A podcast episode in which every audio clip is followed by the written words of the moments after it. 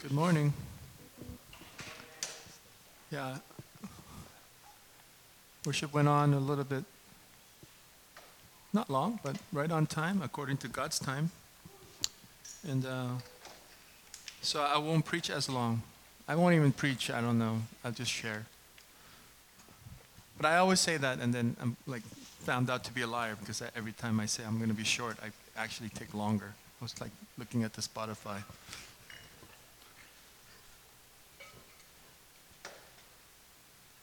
Um, I guess I don't really have a lot of announcements, but one of the things that I wanted to share with you is that um,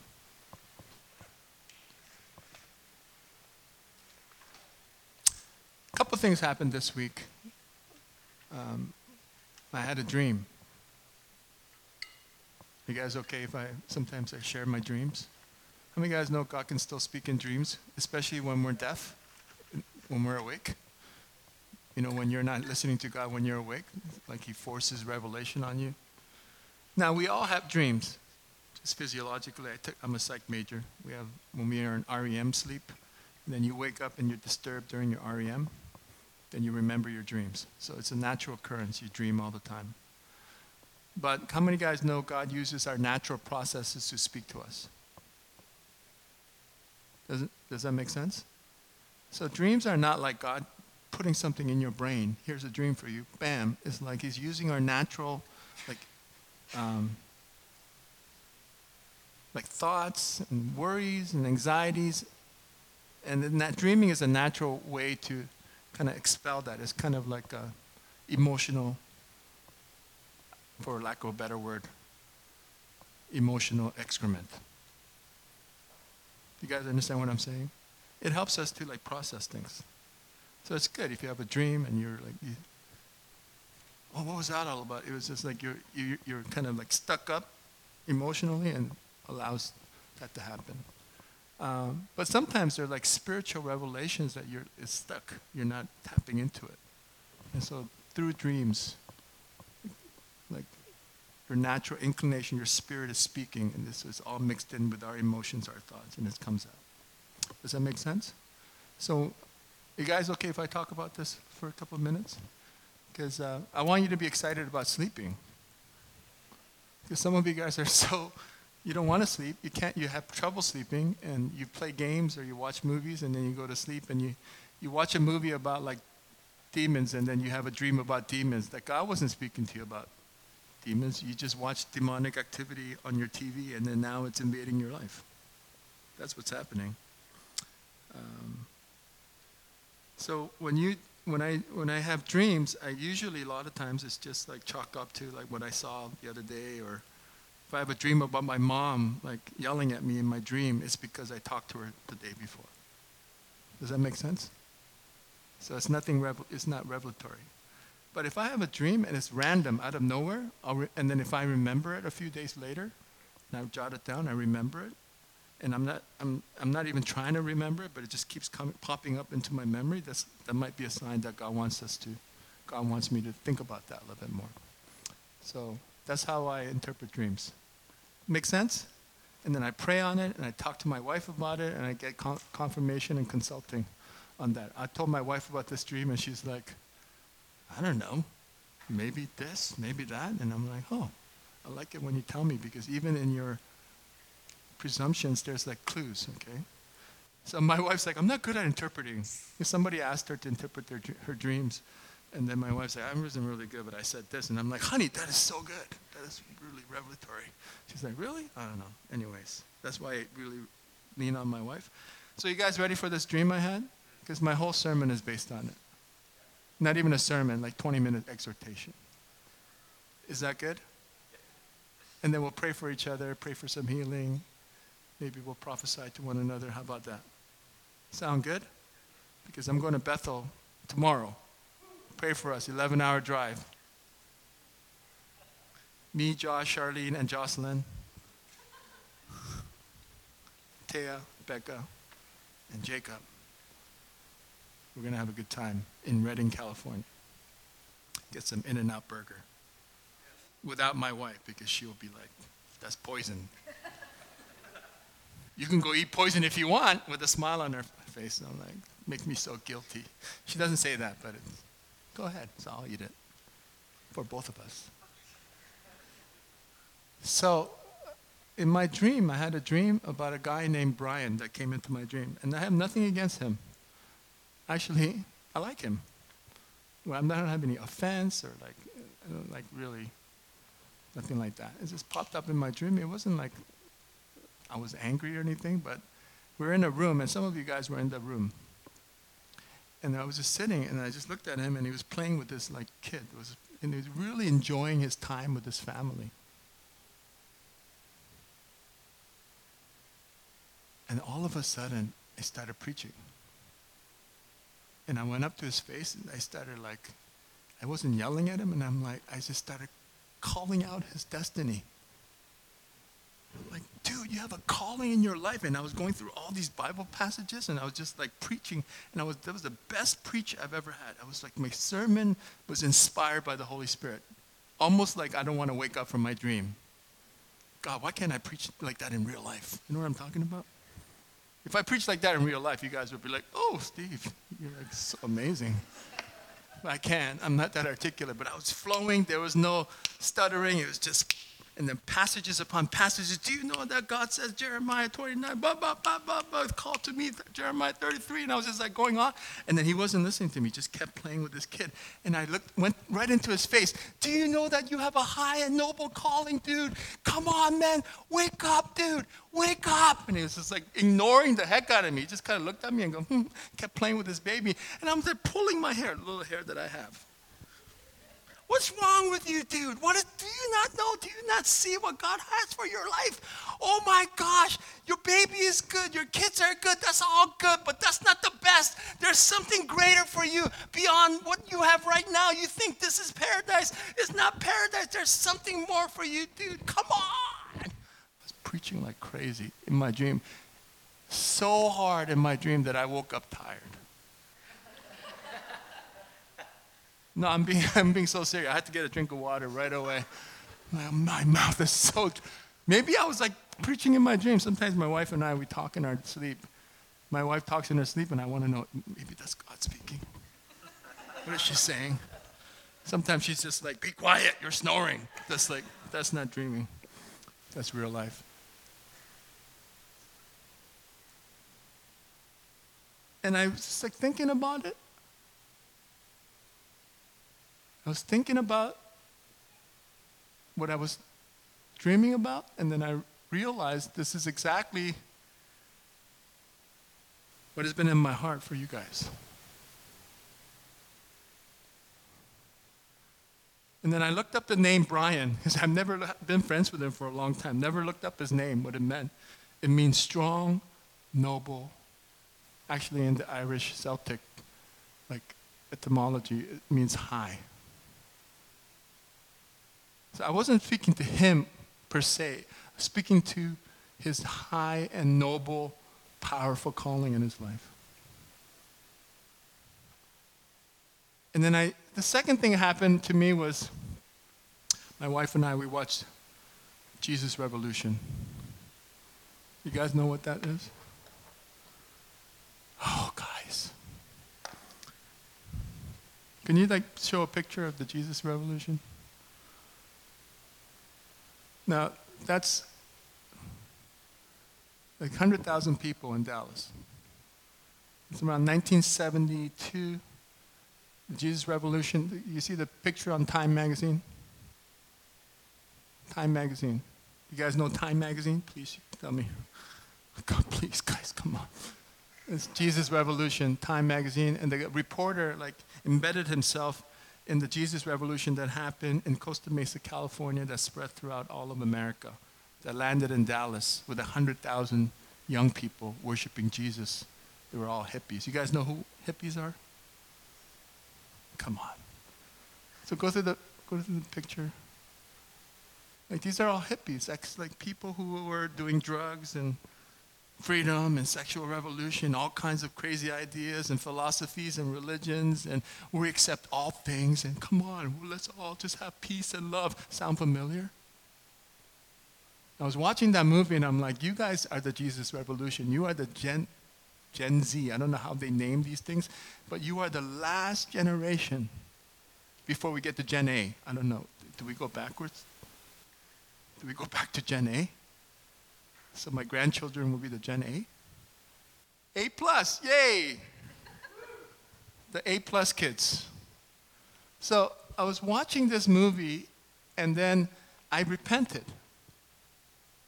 Because honestly, sometimes I'm not the best pastor for you. I should be more compassionate. I should have more empathy and patience for you guys. But there's times I don't get you. And sometimes my wife and I look at each other, are we the right person to even lead these people, even the small amount of people we have? Because I don't get you. I don't get your generation. I don't get you what you think. Some things are so black and white and everything's so gray. I'm like, what's wrong with you, Dale? What's wrong with you? But then she's so nice. She's so nice. And she's so loving and kind. And I'm like, oh, come on. So I want to, I, I want to help, but then at the same time, I look at these guys and the way they think, and I'm like, what's wrong with you? Why do you think that way? Why are you? And then, oh, just rule so much, so many different philosophies, so much, so intelligent and so smart, but lacking depth. Oh. And sometimes I get frustrated and I'm like, you know, these guys, I don't know, I don't know if I have any hope for them. But then the Bible says, yes, there's hope for every generation. God never gives up. And, and God says, I have a powerful plan for this generation. But my flesh says, no, man, they're like, they're like, I don't know if they can do anything. This is never going to happen through these guys. And then I rem- I'm reminded that these, these people were just like you, just doing drugs. I'm not saying you guys are doing drugs. Partying, doing whatever, lost. Because there were so many wars and rumors of wars going around, they just felt dark. Everything was dark and the world was going to end. And that whole theology of Jesus returning, like the rapture, happened during this generation. And they were hoping for that because they were hoping that the world would end and they would go to heaven. This is like this how this revolution happened. And then I was reminded that this whole thing happened through like a bald headed conservative pastor named Chuck Smith that just cared for them, that called out their destiny and purpose. And I repented. I repented that you have a high and noble calling on your life. And I called out to God and I said, let this be the generation that would usher in the presence of God that even Time magazine, the preeminent magazine, news magazine in the world, will put Jesus on the cover. Do you know that the cover right preceding that cover of Jesus Revolution was another cover that said God is dead?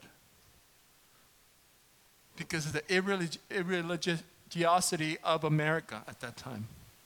It was hopeless. People are leaving the church. There was nobody aspiring to understand God or connect with God. And they said, religion is dead in America. And then the very next year, Jesus' revolution happened. 1971, the year that I was born. May that happen in my lifetime before I die. Come on, somebody. So, I'm going to get to 15 minutes of preaching. Is that okay? Then I'll leave it till next week. That's very convenient because I'll be in Bethel and I, can't, I don't have time to prepare, so I'll do a part two. Thank you, Jesus. You guys okay? It's okay to laugh at church. You guys laugh like it's like like you can't laugh at church. Weirdos. Nehemiah 1. The words of Nehemiah in the month of Kislev in the 20th year, as, was, I was, as I was in Susa, the citadel, that Hanani, one of my brothers, came with certain men of Judah and asked them certain, concerning the Jews who had escaped, who had survived the exile, concerning Jerusalem. Now, if you have a Bible and you, have an old school Bible, like I do, I still like flipping. I like the flipping of the pages. You just circle concerning. I asked them concerning the Jews, concerning Jerusalem, And they said to me, The remnant there in the province who has survived the exiles in great trouble and shame. The wall of Jerusalem is broken down and its gates are destroyed by fire. As soon as I heard these words, I sat down and wept and mourned for days and continued fasting and praying before God of heaven. And I said, O Lord, God of heaven, the great and awesome God who keeps covenant and steadfast love with those who love him and keep his commandments, let your ear be attentive and your eyes open to hear the prayers of your servant that I may pray before you day and night for the people of Israel, your servants. Now, I want you to understand what is happening here. Nehemiah is nowhere near Jerusalem, never been to Jerusalem. Nehemiah comes out of nowhere. He's just working in the palace under the king. He's a cupbearer, a trusted employee. He's living in the palace. Can everybody say palace? I think palace is pretty nice. He has a cushy, comfortable job. He ascended in his company. He's at the right hand of the CEO. He's a trusted consultant advisor because the cupbearer drank the wine before the, that was presented to the king to make sure he wasn't poisoned.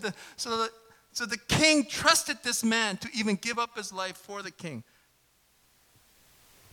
He was a trusted employee that ascended to the highest levels of his career that he can land as a Jew that's been exiled. But he was living in a Babylonian Persian area that he never even had a chance to go back to Jerusalem. He doesn't even have a connection. It's like my kids. They were born in America. I said, Where are you from, son? He's like, America. No, son. You are Korean. I'm not Korean. I'm American. That's what he said when he was a kid. Let's eat Korean food. No, Dad. I'm American. Let's eat hamburgers. That's, do you understand? He had no connection. When we went to Korea for the first time, when he was, how old were you? Like 10 or 12? He, he went to Korea and he was like, What is this? This is so weird. We're in the land of Oz. Why do everybody look like me, Dad? Because, son, you are Korean. Come on, boy. It's like he felt so weird. Like, why are all these people staring at me? Why are they speaking in this foreign language? What is happening, Dad? Son, you are Korean. He forgot his heritage until he married an Asian girl who liked Korean dramas, and all of a sudden he started speaking Korean and eating Korean food. I'm like, but your girlfriend's not even Korean. She's Malaysian, but she likes Korean dramas. We watch Korean dramas, and he starts speaking Korean. And so when my wife and I we start speaking in Korean in my car, like he understands now, which is took away our secret weapon that we can talk without them listening. So Nehemiah is that. He's, he is an exile. He's like an immigrant. He has no connection to Jerusalem, but yet there's something in him that is calling out for his heritage, for something that is embedded in his heart, that he understands that his, his future is connected to who he is. God's original destiny for his life. No matter where he is at in his job, his work, his career, he knew he has a calling. How many guys know that your career may not be your calling?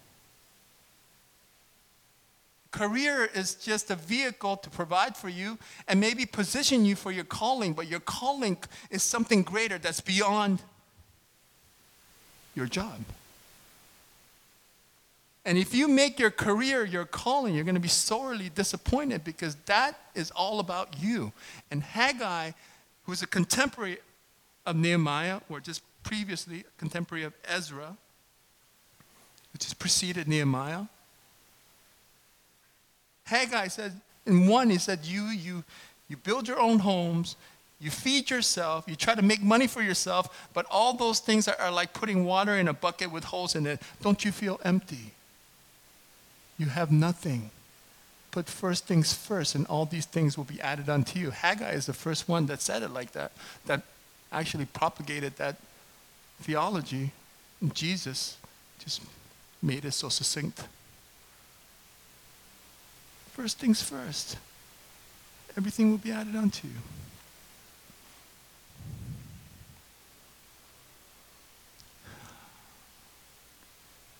Can you put on the chart? You guys can't see that, can you? Can you raise your hands if you can? feel like I'm in school? Can you raise your hands? Ming Bai Ma? That's what I say to my class sometimes. Ming Bai Ma? They're like, Ming Bai. Just to wake them up if they're sleeping. Ming Bai Ma. Do Jai Jian. Just for the Chinese population here. Okay, so what we have is Nehemiah. This is Malachi, end of the Old Testament.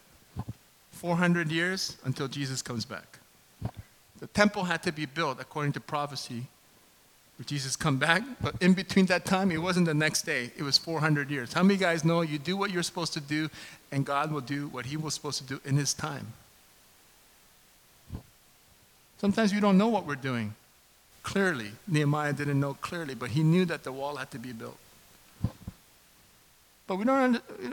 If you really want to see what's happening, Basically, the Old Testament is Israelites not listening to God over and over again for hundreds of years, and God said, That's enough.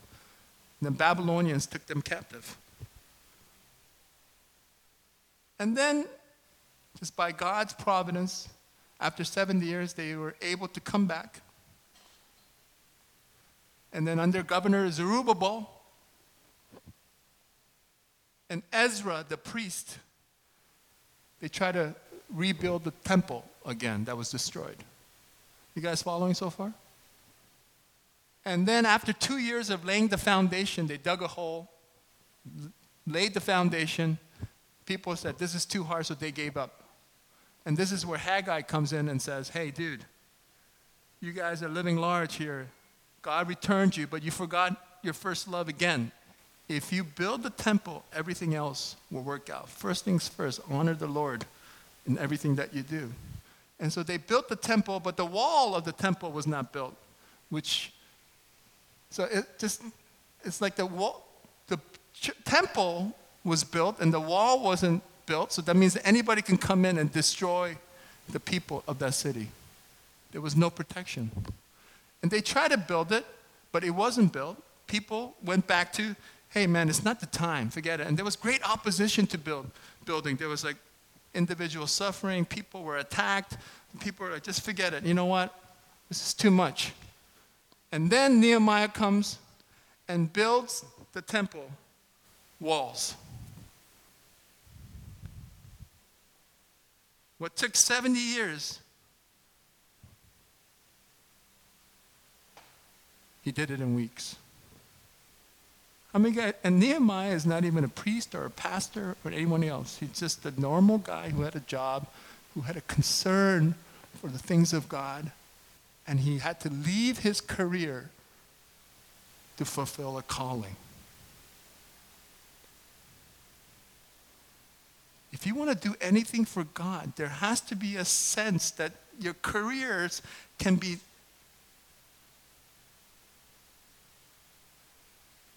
dropped in a second for a calling from God. Now, those two things could mix. Career could be a platform to fulfill your calling, but you have to hold on to your jobs and your careers and your vocations very loosely because if you hold on to that and you think those things are going to fulfill you, you're going to end up like Haggai, completely empty.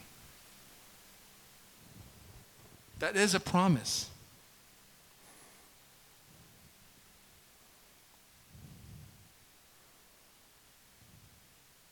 He says, What news? Somebody came back from Jerusalem. Said, I traveled far and I looked at the state of affairs of the kingdom of God and the temple and the church, I mean, the walls, and, you know, it's in disrepute. Everything is in rubble. The city walls are in rubble and people are in danger. And Nehemiah could have just simply said, That's for those guys. Really, I have no connection to them because I don't even live there anymore. I have a nice job. I'm very comfortable here. But his concern for the things of God overruled his comforts. And my question to you is what are your concerns? if you want to begin to walk in the calling of God, it's not for you to sit down and say, What is my calling, Lord? Can I hear an amen for that? You don't sit on your couch and I'm going to pray and I'm going to read the Bible. What is my calling, Lord? It's not about getting a personal coach. I coach people. It's not about getting a coach and saying, hey, help me to assess my passions and my gifts and talents. All those things are good. I'm not minimizing all those things. That will help you find your career and job. And I'm not even minimizing your job and career and pursuit of work. And you, we need money and we need to pay rent in this expensive, expensive city. Can I hear it? no amen to that? This is no, no. Can't even afford a house. I feel sorry for you guys. There's no shame in renting.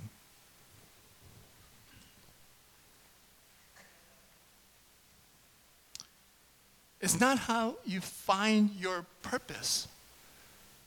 Especially if you're giving your life, if you say you did at one point, to following the Lord Jesus. Your calling doesn't come from assessing yourself. Your calling comes from assessing the situation of the kingdom.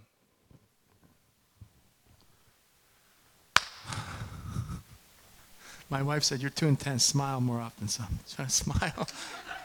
Try to smile. Your calling doesn't come from, what, what am I good at? Oh, you'll forever be lost. And then you'll settle for a job. And then you're 40 and you're going to be depressed.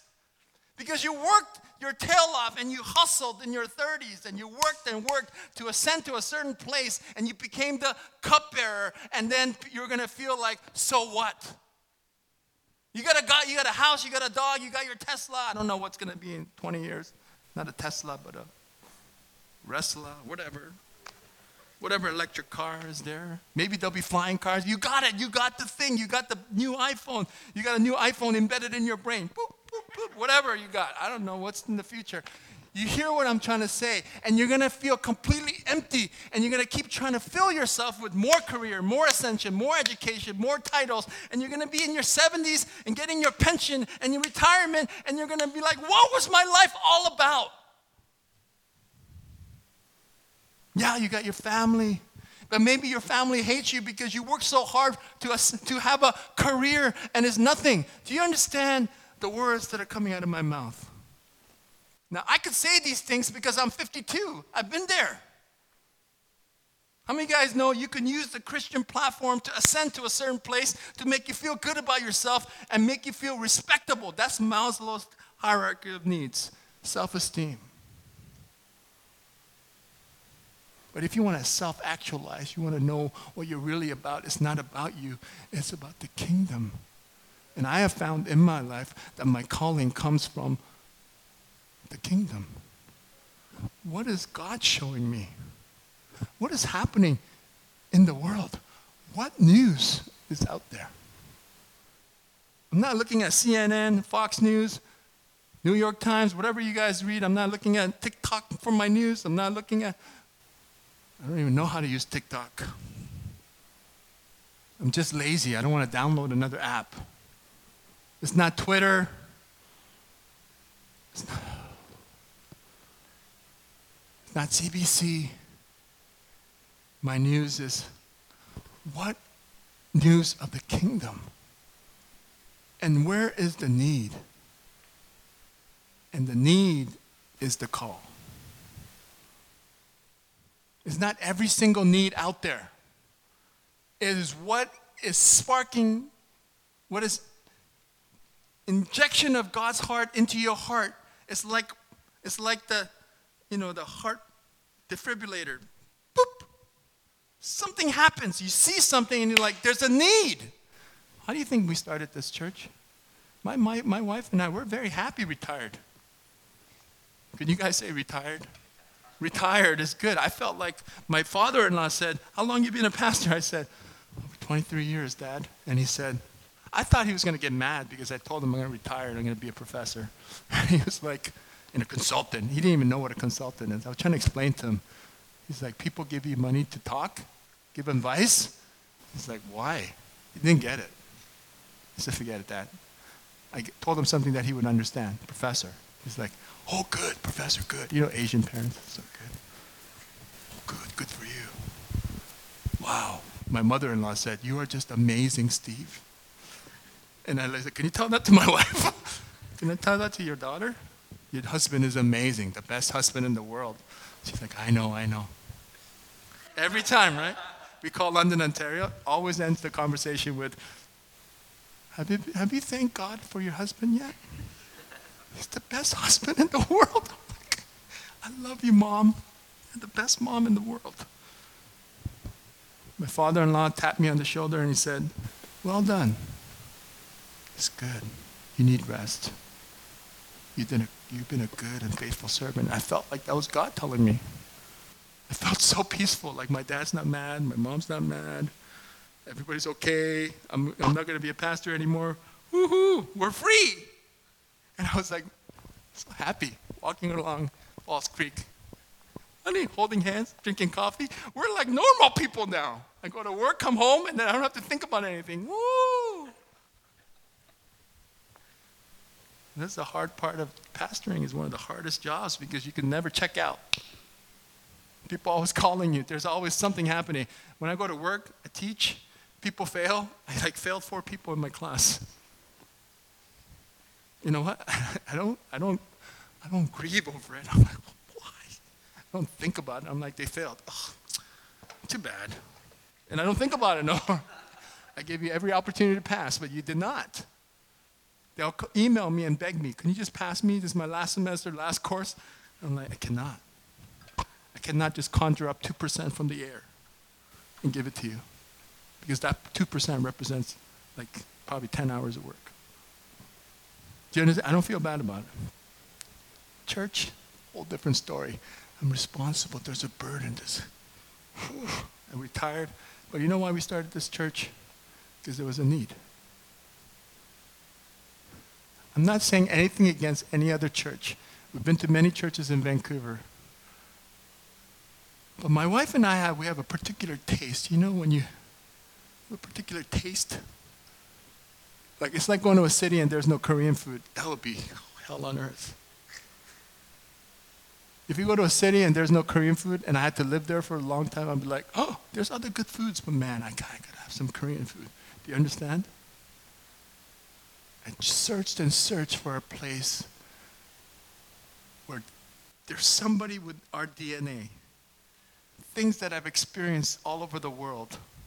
My friends all over the world. I'm to go to Redding this Cal- uh, Redding, California next week, and we're going to see people from all over the world testifying about the goodness of God. And that's what, that's what jacks me up. Just like, yes. What are you guys doing in Vancouver?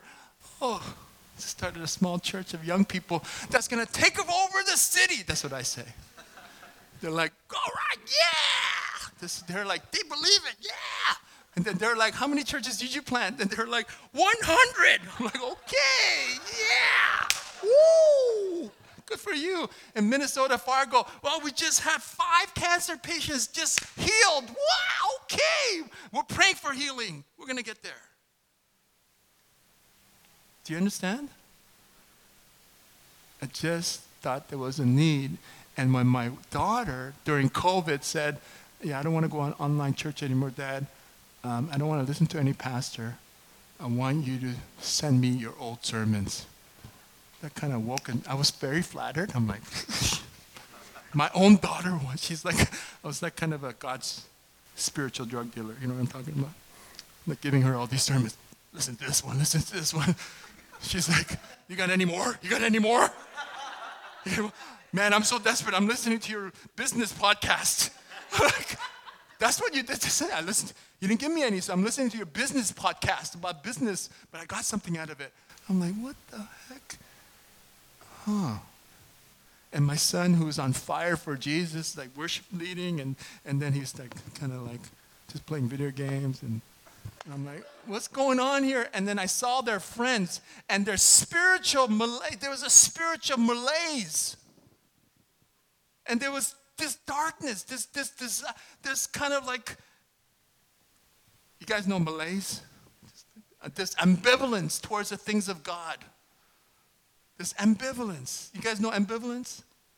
This like nonchalant, don't care. Just like, you know what? There's no more hope for building the wall. Building the wall is kind of, we already built the temple. It's fine. The wall is fine. So what? We get attacked. So what if we, we're mentally not well? So what if the enemy comes and just keeps attacking us and slapping us every day? So what? We're used to it. That's what they were saying.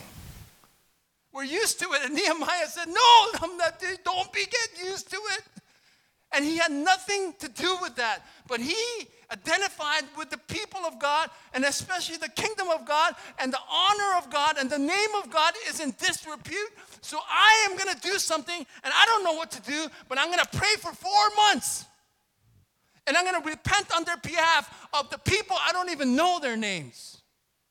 And I'm going to intercede for them. And I'm going to intercede for that city and for them. And this passion became a prayer, and their prayer became a purpose, and God gave him an idea. And Nehemiah, why don't you go to the king and ask him to release you so you can be the governor of Jerusalem. And Nehemiah said, Nehemiah, God told Nehemiah, be the governor of Jerusalem. And Nehemiah's like, I've only been a cupbearer. I have no idea what I'm doing. And he was a complete, he probably had like imposter syndrome to the max. And that TED talk, it says, fake it till you make it, it, is all bullcrap. For the kingdom, for the Christian, is you faith it till God makes it. It's not faking it. It's faith in it. Faith it till God makes it. I came up with that one myself. Sounded better in my head until it came out of my mouth. Faith it to you, God makes it. Man, I was like in, in, in this cough, uh, JJ, me, and I put that down, and I was like, wow, thank you, Jesus. That's a good one. Wow. Nehemiah didn't even care. Like, do I have experience? Do I am I called? Do I know how to do it? Because it's all about because he didn't think about himself. Do you see? God called me, I'll do it. If God tells me to do this, I'll do it. Yeah, I may feel like an imposter, never, did, never done it. I've never even been to Jerusalem before. People don't even know who I am, but I'm going to step in in the calling of God and I'm going to make this happen because God's going to make it happen through me. Now, if you want a calling, that's the attitude you need to have. Stop thinking about yourself. What do I have? What is my passion? What is my purpose? What are my giftings? All those things will come to you as you fulfill God's calling in your life.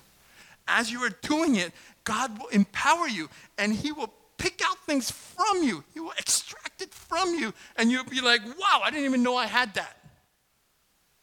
You guys understand what I'm saying? I'm not thinking about what is my spiritual gifts and all those things are good. I'm not thinking about all of that. I believe that God will empower me and equip me with everything I need to fulfill His calling.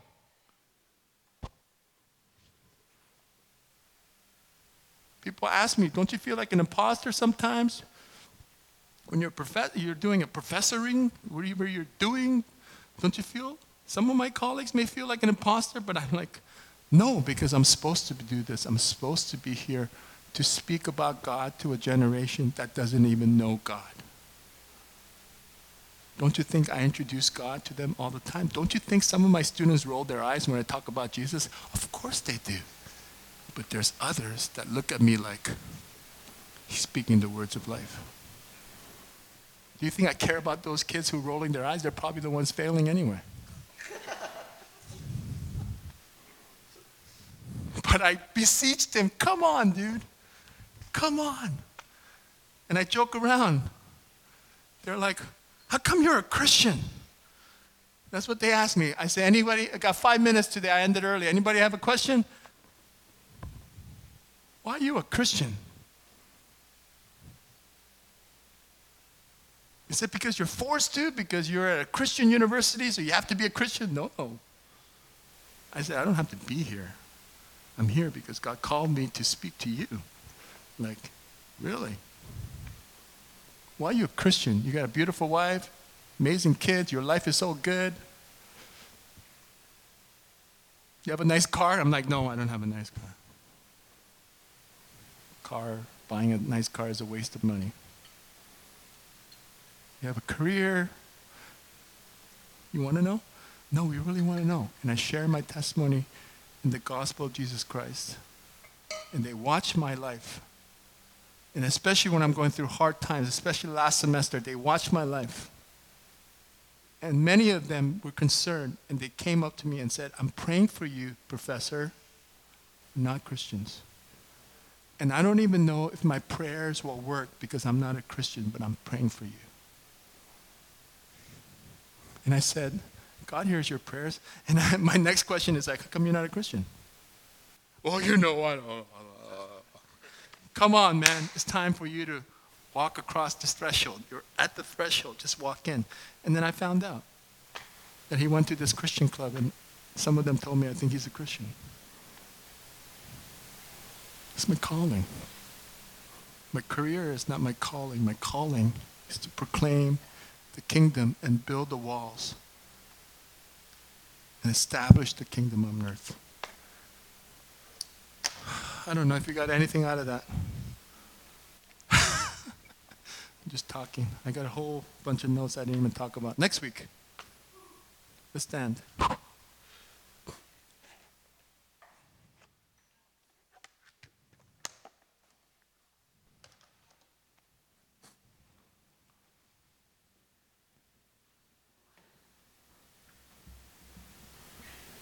Yeah, I ended just on time. We started 10 minutes late, so I ended at 10 minutes later.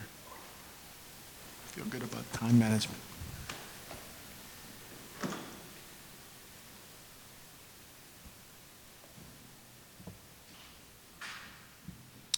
I don't want anybody to get, um, I mean, twist what I'm trying to say and say, well, Steve said, yeah, going for a career is worthless, it's stupid. I never said that. I said it's good. Proverbs talks about work being good, but it may it, it it's not good when it competes with what is excellent. There's a greater calling for your life that involves not you, it involves God and the kingdom if you want to find that, there has to be this unrelenting surrender to God that you can give up your career for the calling if it comes down to it. That's where you find life. I can lay it down.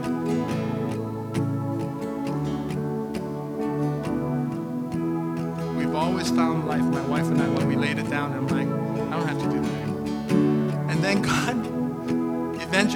up something else and give me something else. Because I'm always trying to align my life to the kingdom of God. That's what gives me life. Makes me wake up in the morning with joy. Rejoice always.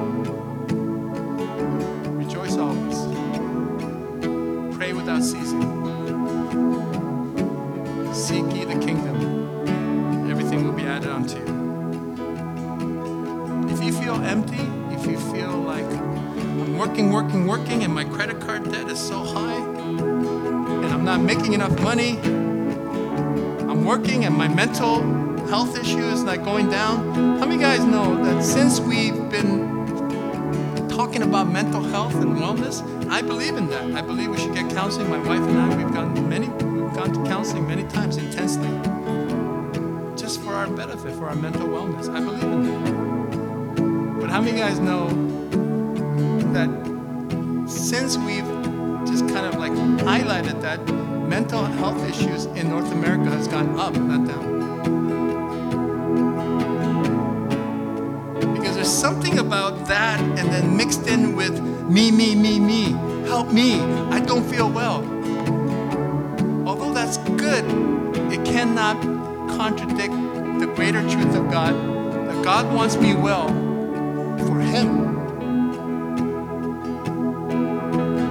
wants me well for Him.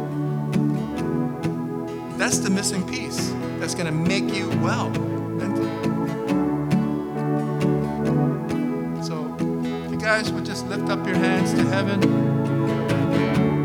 This posture of surrender every single day. I do it every day. In my heart, in my life, I give everything to God every single day. Every single day.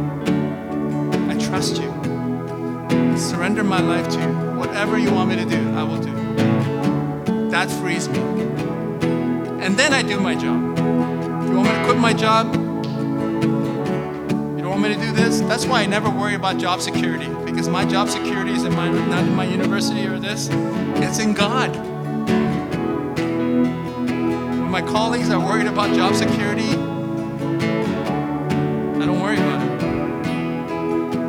is my boss. So we surrender everything to you, Jesus. You are our ultimate security in all things.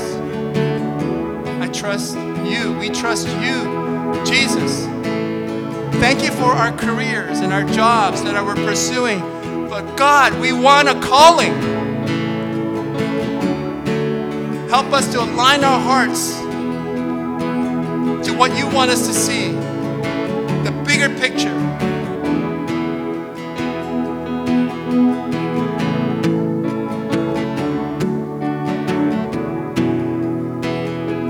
Help us to find what is needed, fill that gap. Stir our hearts, awaken our hearts to your desires, your purposes. Get us excited for a revolution, even amongst our generation. I pray for this generation that there will be the new Jesus revol- revolution, that be the new Jesus people, that they will usher in the kingdom of God like never before. In a land that seems so dark, in a city that seems so, so dark, let it be this city. That your kingdom will come in power and in might. for these people. In Jesus' name. Amen. Amen. Let's give God some praise.